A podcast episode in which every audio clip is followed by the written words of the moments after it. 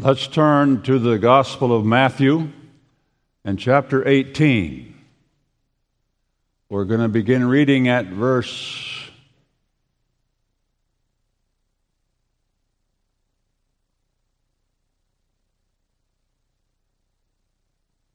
21 and read through the end of the chapter. And 23 through 35 are the verses we're really going to focus our attention on. Matthew 18, let's start at verse 21. Then came Peter to him, to Jesus, and said, Lord, how oft shall my brother sin against me and I forgive him? Till seven times? Jesus saith unto him, I say not unto thee till seven times, but until seventy times seven. And now we have a parable. Therefore is the kingdom of heaven likened unto a certain king, which would take account of his servants. And when he had begun to reckon, one was brought unto him which owed him ten thousand talents. But for as much as he had not to pay, his Lord commanded him to be sold, and his wife, and children, and all that he had in payment to be made. The servant therefore fell down and worshipped him, saying, Lord, have patience with me, and I will pay thee all. Then the Lord of that servant was moved with compassion, and loosed him, and forgave him the debt. But the same servant went out and found one of his fellow servants which owed him a hundred pence. And he laid hands on him and took him by the throat, saying, Pay me what thou owest. And his fellow servant fell down at his feet and besought him, saying, Have patience with me, and I will pay thee all. And he would not, but went and cast him into prison till he should pay the debt. So when his fellow servant saw, the fellow servants saw what was done, they were very sorry and came and told unto their Lord all that was done. Then his Lord, after he had called him, said unto him, O thou wicked servant, I forgave thee all that debt because thou desirest me. Shouldest not thou also have had compassion on thy fellow servant, even as I had pity on thee?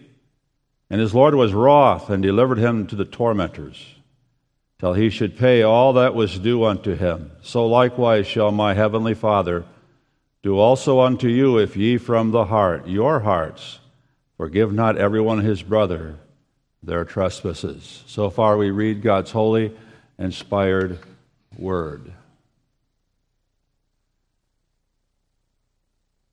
Peter came to the Lord with a question.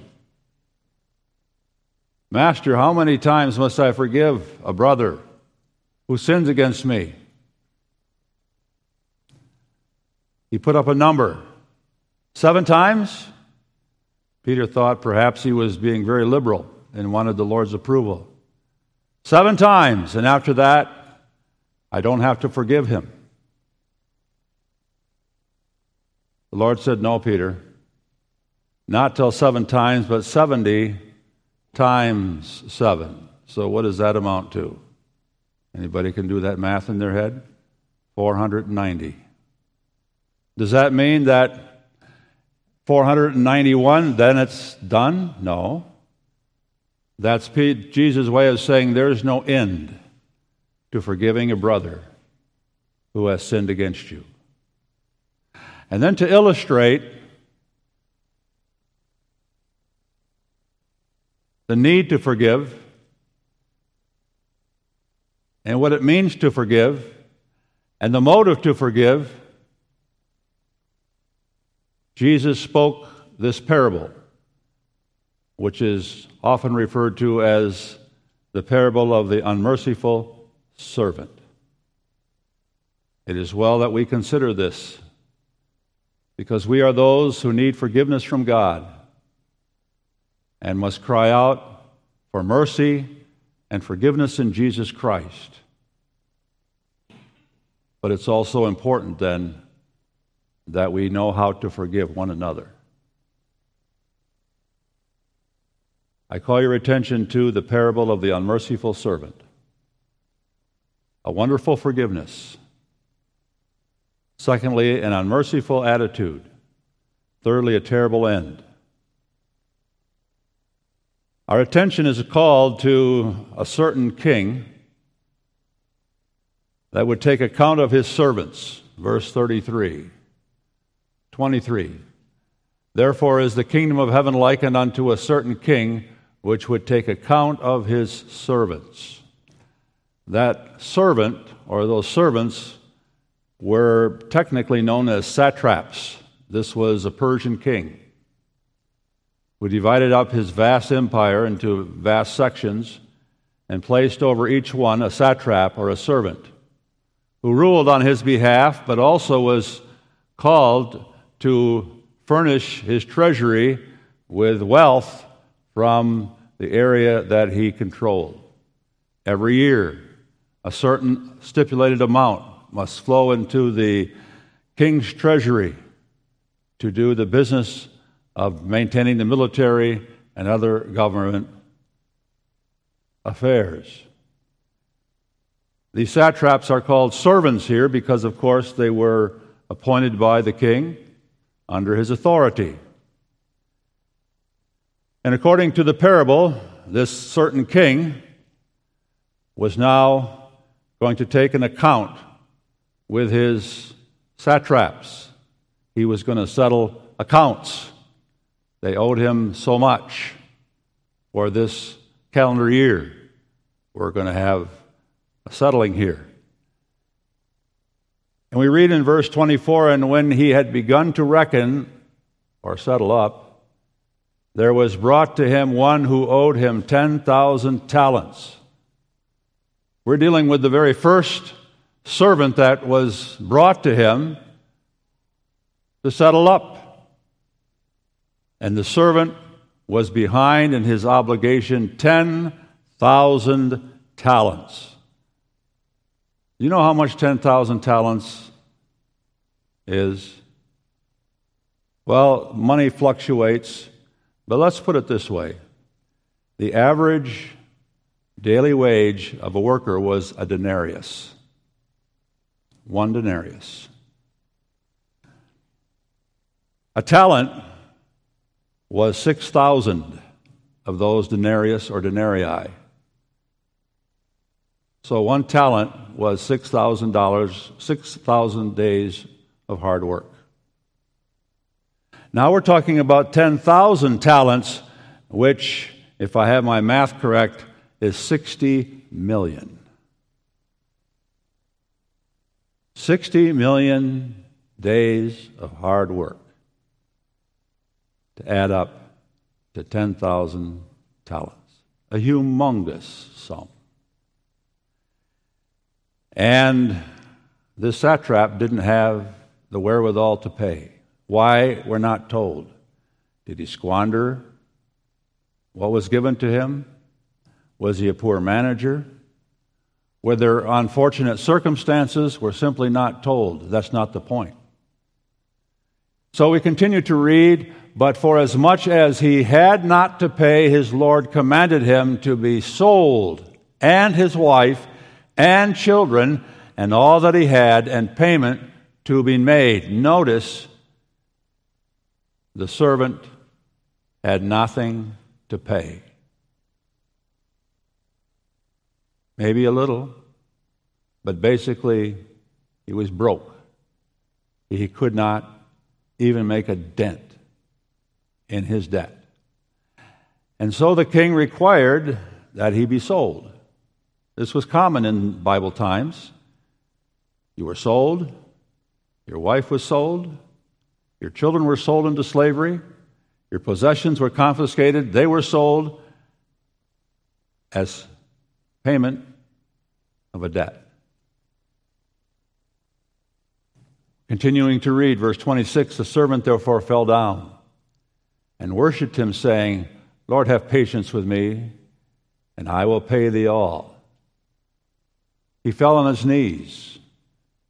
His face was on the ground before his king. He humbled himself before his king. And he pleaded, Have patience with me. Have patience. And that word translated patience means be slow to anger, slow to punishment. In other words, what he was saying is, Give me time. Give me a little time. And I will pay my entire debt. A promise that this satrap most certainly was never going to be able to keep. Well, we read that, verse 27, the Lord of that servant was moved with compassion and loosed him and forgave him the debt. He was moved with compassion. That word, moved with compassion, is literally moved to one's bowels. The Bible is very descriptive of pity and compassion. When your heart goes out to someone, when you have deep compassion upon someone, it affects, affects your whole system your stomach tra- tra- your tract, your bowels. And this king was deeply, deeply moved by the plight and the pleading of this satrap. And so, with great compassion, the king did more than just give him time, but released him from the debt. I forgive you. You owe me nothing. And we'll start over.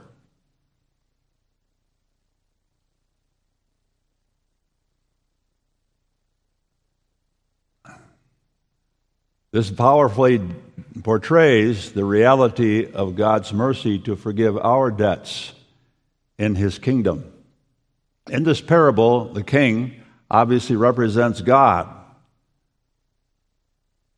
And the servant who owed 10,000 talents, well, he represents you and me and all the true citizens of the kingdom of heaven. Well, all the true, all the citizens of the kingdom, some of which are in citizens in name only. We are God's servants, even as this satrap was a servant of the king of the parable. God has given to us in his kingdom various positions of service and responsibilities.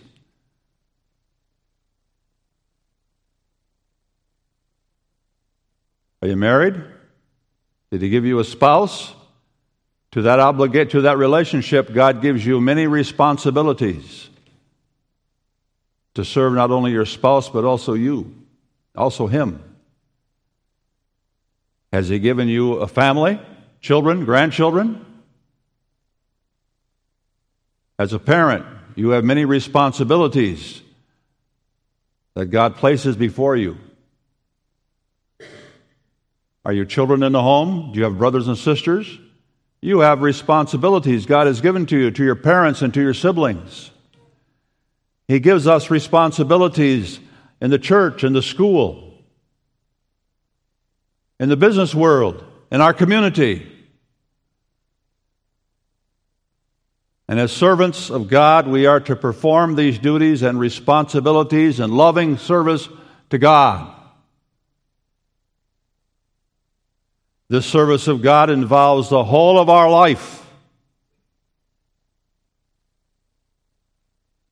And we read in Ephesians 2, verse 10, that we are God's workmanship, created in Christ Jesus unto good works, which God has before ordained that we should walk in them. For each of us, God has eternally ordained good work. And He's recreated us in Christ to do that as His workmanship. Now, daily, as God's servants, we are brought before God to account for ourselves. We are those who must give an account. God has given us opportunities to serve, He's given us resources. He's given us so much, and now He wants an accounting. And that accounting doesn't just happen at the day of our death when we stand before the judgment seat of God, and it doesn't just happen at the day of days when there will be a public judgment. That accounting comes every day. Every day we really and truly come before God. And the Lord wants to know, what have you done? How have you served me? How have you kept my obliga- the obligations I set before you? The Bible speaks of our conscience. That's God's voice, where He speaks to us in connection with His Word. And there is an accounting that's required.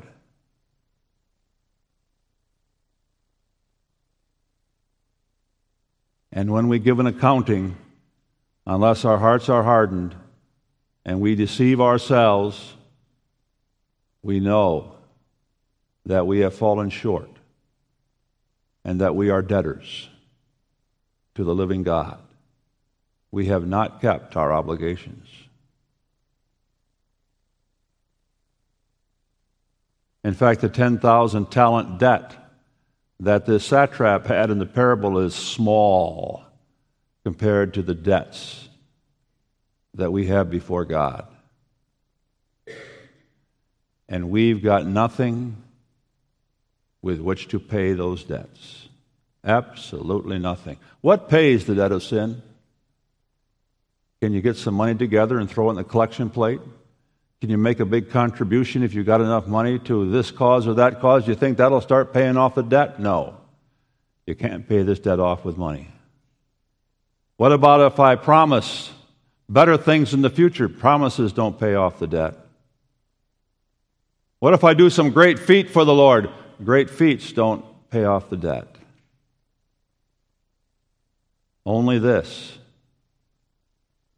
that the full punishment of God for sin, because He's a just God, be endured. So that God vents all of His wrath and anger against us and our sin, so there's none left. And that isn't even enough, because He wants also those obligations met in love that we have failed to do. That's the only thing that pays up the debt of sin. And we cannot do that. Oh, we can, uh, we can suffer under the wrath of God. We can go to hell forever, but that there'll never come an end. We'll never be able, not even in the eternity of hell, to take away all of God's wrath against our sin. We cannot pay that debt. We deserve to be stripped of all that we have and to be cast into the prison of hell to suffer eternally under the wrath of God. Always, always a debtor. We are taught in this parable, however, that there is mercy with God and compassion. And as the servant in this parable pleaded for the compassion of his king, so we are to plead also for mercy. No, we are not to ask as the servant did in this parable, be patient with me and I'll, I'll, I'll, pay what I owe. Give me a little more time, a little more time. No, that's not what we're to do. We are to cast ourselves on the mercies of God and plead for forgiveness in the blood of Jesus Christ. That's what we are to do. We are to own up our sins by faith We are to be repentant, truly sorry for sins. It must be our desire to forsake sin and to turn unto God. To reject and repudiate the sins that we have committed. And then plead for forgiveness on the basis of the perfect work of Jesus Christ. And in that way, God freely forgives all our debts, wipes them all away. And that's an amazing thing. Because, as we notice, first of all, the spiritual debt of our sin far surpasses this enormous $10,000 talent, uh, debt of talents that the servant in the parable owed. That, that, that's nothing. 10,000 talents, that's nothing compared to our debts. And we are to ask God, forgive them for Christ's sake. I'm sorry. I really am. I, I, I, I want to be reconciled. And he does. Amazing. And then there's one more thing. His forgiveness isn't this that he simply ignores our debt, simply sweeps them under the rug. That's what the king did in this parable. He, he took the loss. Well, I, I, you know, I'll just take the loss. God is a God of justice. The debt must be paid for there to be forgiveness. And so he paid it himself. He paid it himself through the death and sacrifice of his own son on the cross, made the ultimate sacrifice for the likes of you and me, that he may forgive our enormous debts. That brings us to our second point.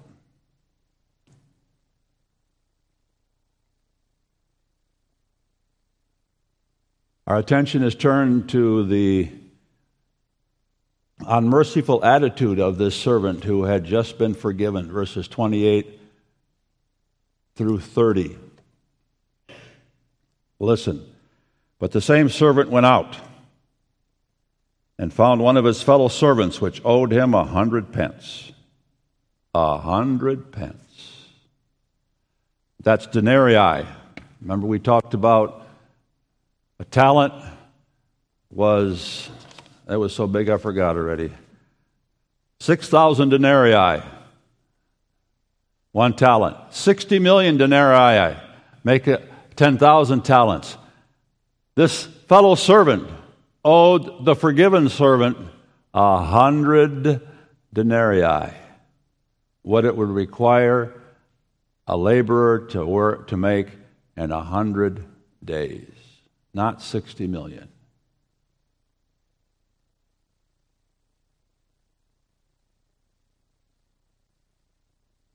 And in spite of that,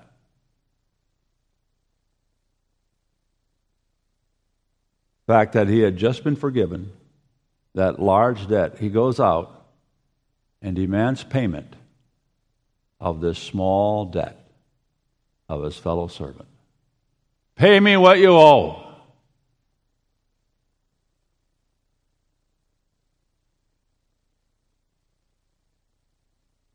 And his fellow servant fell down at his feet and besought him, saying, Have patience with me, and I will pay thee all. He, makes the same plea, this fellow servant, of the servant that had just been forgiven. Be patient. Give me a little time. I'll pay you all. And this was a debt that he could do. This was manageable. A hundred denarii. but he would not. He would not hear of it. And then the original, the verb tense suggests that this was an ongoing thing. The fellow servant pleaded with him repeatedly Give me time, give me patience, be patient, I'll pay the debt. And he would not hear. Repeatedly, No, no. And he went and cast his fellow servant into prison till he should pay the debt. That's what he did.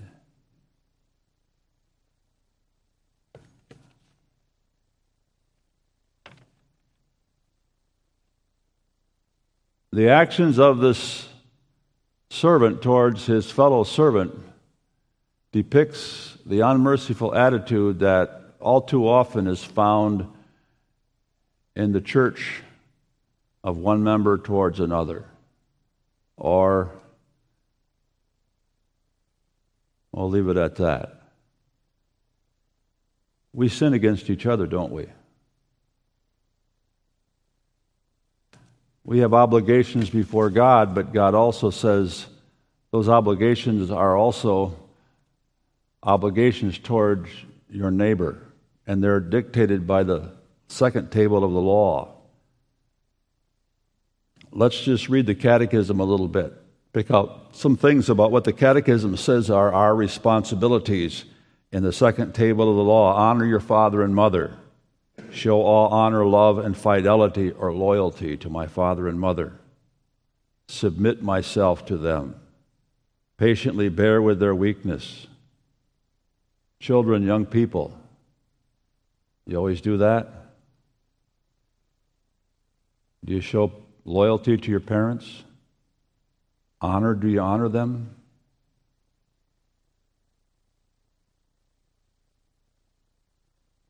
I look back at my youth and I say, not much. Not much. I came later on to, came later on to when I uh, learned a lot of things and I saw from a mature perspective what my parents were doing, but not when I was a young person. Not much. Sixth commandment Thou shalt not kill neither in thoughts or words nor gestures, much less in deeds, I dishonor my neighbor, hate, wound, or kill my neighbor. The neighbor is the person close to you, one living in your house, the one that's in your school. Oh, how we can dishonor, how we can hate, how we can wound with words, sometimes with fists. And then the positive is it not enough that we do not kill? No, for when God forbids envy and hatred and anger, anger, that's, that's a violation of this law. He commands us to love our neighbor as we love ourselves, to show patience, peace, meekness, mercy, all kindness, prevent his hurt as much as in us lies, do good even to the enemy. You see the debt starting to pile up? We're debtors to our neighbors, aren't we? The eighth commandment, thou shalt not steal, requires that I don't covet my neighbor's goods, that I'm content with what God has given to me, that I don't, under any pretense, take what is the neighbor's. The ninth commandment, thou shalt not bear false witness. I promote the advantage of my neighbor in every instance I can or may, and deal with him as I desire to be dealt with by others, further that I faithfully labor so that I may be able to relieve the needy. Well, that's stealing. Don't steal. The ninth commandment don't bear false witness against your neighbor. Don't falsify your neighbor's words. Don't be a backbiter. Don't be a slander. Don't judge in condemning him rashly or unheard. In all judgment and all dealings with a neighbor, I love the truth. Speak it uprightly and confess it. Also, that I defend and promote as much as I am able the honor and good character of my neighbor. The debts keep on racking up, don't they? The way we treat each other in marriage, in our family, at school, in the church. These are obligations God has placed before us as His servants. And we fail our neighbor. And we become debtors to our neighbors.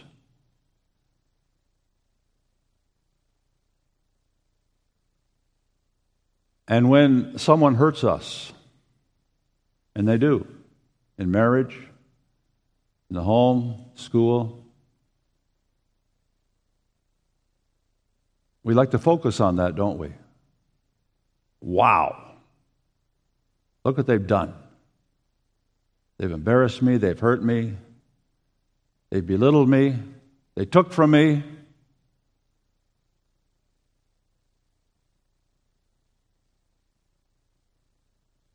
In the schoolyard, I got beaten not more than once. I did. Wasn't very good to fight. I got beaten up more than once.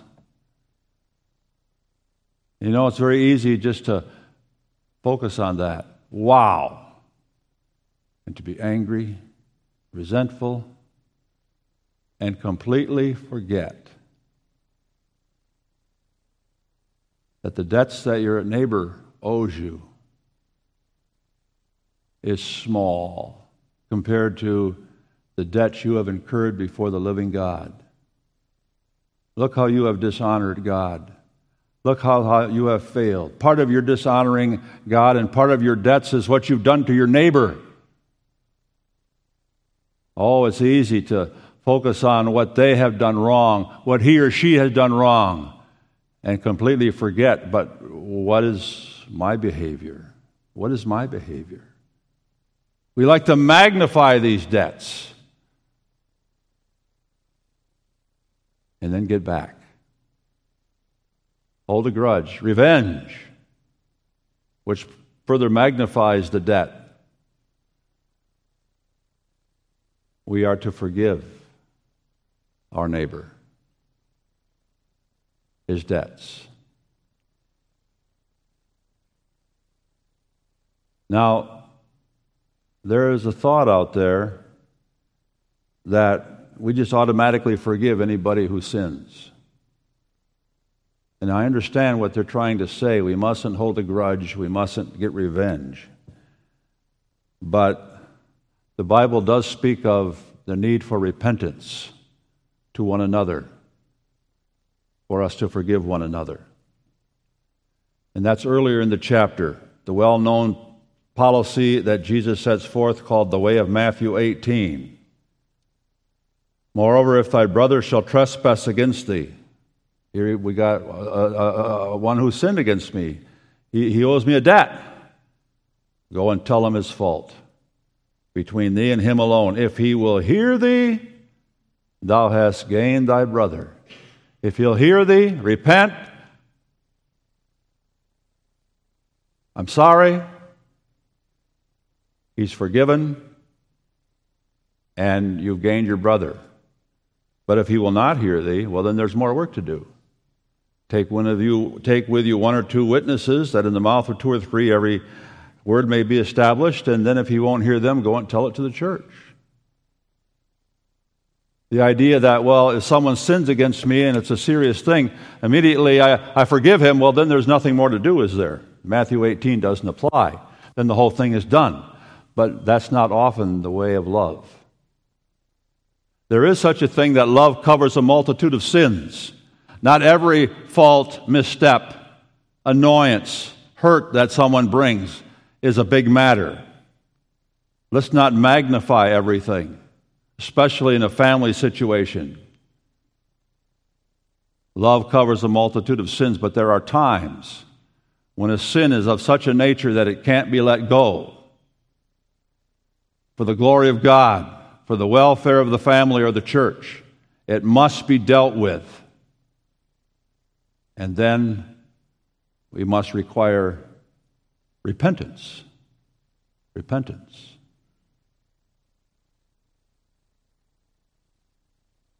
But I've known a situation where someone has repented and there's still no forgiveness. They've come, they've initiated it on their own. As Jesus says in Matthew 5, if you go and bring in your gift to the altar and remember your brother has someone against you, leave your gift there and go to your brother and be reconciled first, and then go bring your gift to the altar. They want to be reconciled, and they the one whom they have sinned against will not. Sometimes it's because, well, you've exceeded the number of times I can forgive you. You've gone past the seven that Peter thought was appropriate. You've been doing this too much. I can't forgive you. Not again. Not again.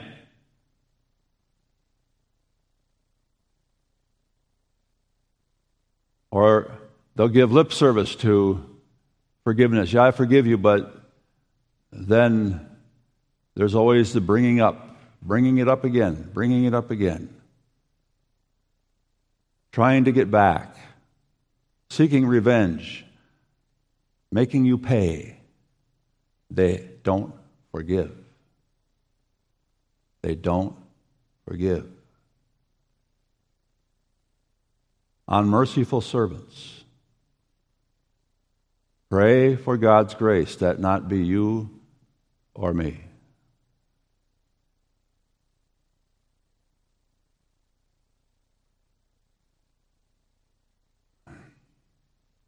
All right, now the final point the terrible end. Our attention is now called to the judgment that comes upon this unmerciful servant. Verses 31 through 34. So when his fellow servants saw what was done, he had cast his, the, the, this other servant who owed him a small debt, cast him into prison. They were sorry, they were filled with grief, and came and told unto their Lord what was done. Then his Lord, after he had called him, said unto him, O thou wicked servant, I forgave thee all that debt because thou desirest me. Shouldest not thou have had compassion on thy fellow servant, even as I had pity on thee? Notice, you wicked, wicked servant. And what was his wickedness? I had compassion upon you, and you wouldn't show compassion upon your fellow servant. You would show him no mercy. You wicked servant. His Lord was wroth and delivered him to the tormentors till he should pay all that was due unto him.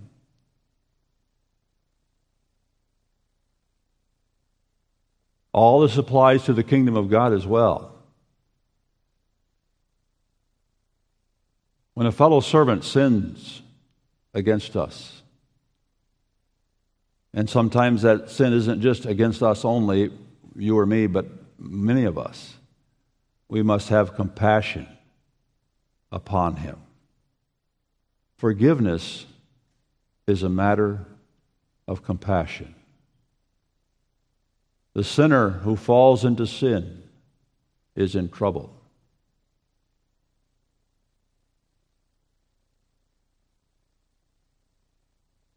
He needs help. And now, if that sinner repents and comes in humility and say, Please forgive me, I wronged you, I hurt you, I know I did. Can you forgive me? It's a matter of compassion to forgive him and to be restored to him. He wants to be restored. He does not want to stand in a state where you won't forgive him. And that sin stands there between the two of you, and you can't look beyond it. That's not compassion. Compassion is I forgive you, and I forget about it, and it's done with, and we're restored. That's compassion. It hurts the brother when you will not forgive him. And therefore, even though you give lip service to forgiveness, you, drink up, you drudge up the past always, you shun him, you destroy his reputation, you get revenge. It's compassion to forgive. And now notice too that forgiveness doesn't just mean it's done with, I don't hold it against you, but forgiveness in the broadest sense means also, and I will help you. I will help you. Sometimes the hardest situations to forgive others is when the sin is repeated again and again. And we've, and we've forgiven. And here they are again. That's true of someone who is under the control of drunkenness or drug addiction or gambling or other sins that have taken hold of them. Then to forgive also means let me help you. Let me help you. That's what God does. When He has compassion upon us, and, and we're caught in a sin, and we come and, and we ask, Lord, we plead, Lord, forgive me for Christ's sake, forgive me. Not only does He do that, but He, he helps us. That's compassion. That's compassion when we do that with one another. Now, if God has compassion on us and forgives the huge debt that we incur before Him, when we plead for mercy, certainly, we must also forgive our debtors when they plead for the same mercy. We must do that 70 times 7. That's how often God forgives us. 70 times 7. There's no end. Thankfully, I'd have run out of forgiveness long time ago before God. Long time ago, and so would have you. He forgives 70 times 7. That's how we must forgive 70 times 7. And if we have indeed found forgiveness with God, we will forgive our fellow servants their debts to us. The same faith that leads us to the cross of Jesus Christ in godly sorrow over our sins and pleads for mercy before the face of God on the basis of Christ's perfect sacrifice. That same faith that's led us to the cross to find forgiveness with God will make us inclined to be forgiving to others. In fact, I can state it stronger yet. If you can't, or if I can't find it within me to show compassion to those who have sinned against me or you, and there's no forgiveness, that means you've never tasted the mercies of God and the forgiveness of Christ. You can make all the confessions you want, but you've never tasted it. You've never tasted it.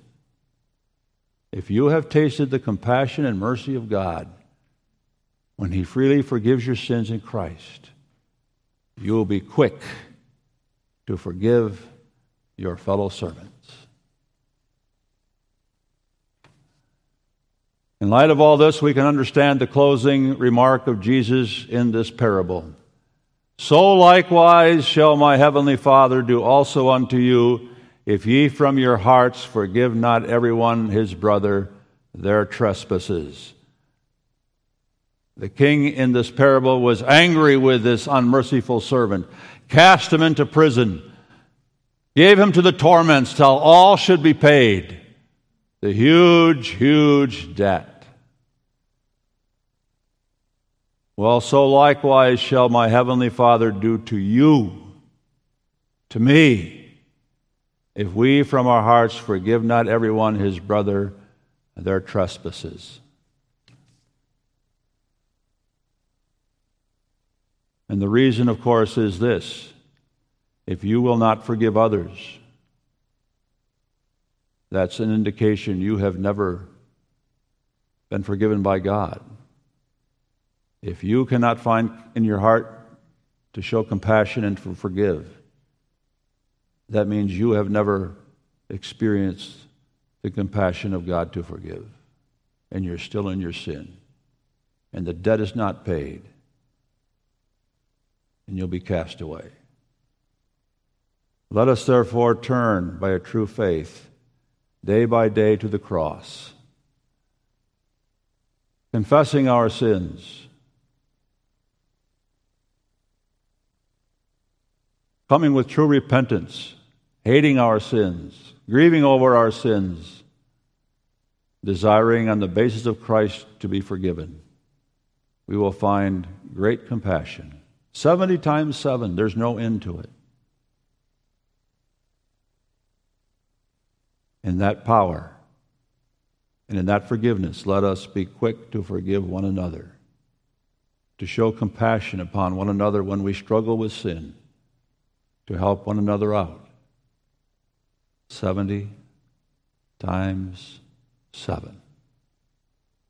Amen.